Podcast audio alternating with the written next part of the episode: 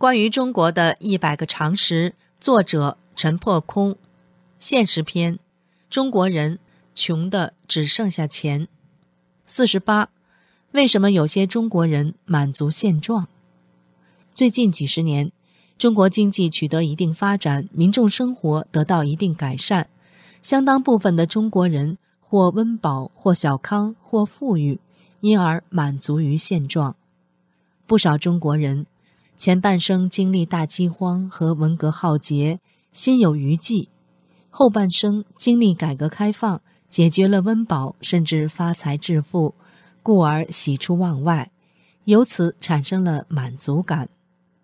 这部分中国人满足于现状，是因为眼界狭窄，只拿自己的后半生与前半生做比较。实际上，两个时期都是共产党统治。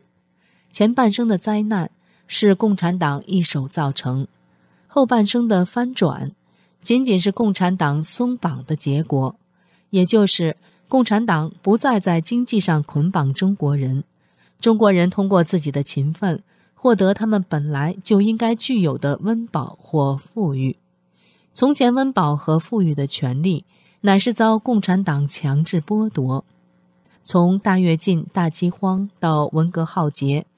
中共对中国进行了有计划、有系统、有组织的长达三十年的破坏，把中华民族的生存状态推落到历史的最低点。文革结束后，中国经济取得一定发展，实为恢复，民众生活得到一些改善。相对于积极年代，拿现状与历史的最低点相比较，由此得到的心理反差。成为满足现状的心理来源，这也来自于中共当局的蓄意制造。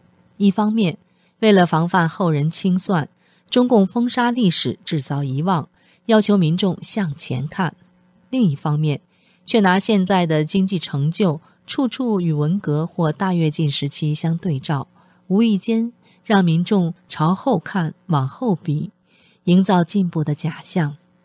没有历史长河里的纵向比较，也没有世界空间里的横向比较，比较的范围仅仅局限于过去半个多世纪。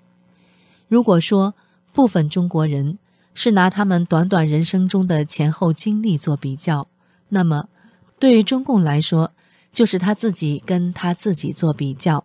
所谓两个三十年，不能相互否定。在这里。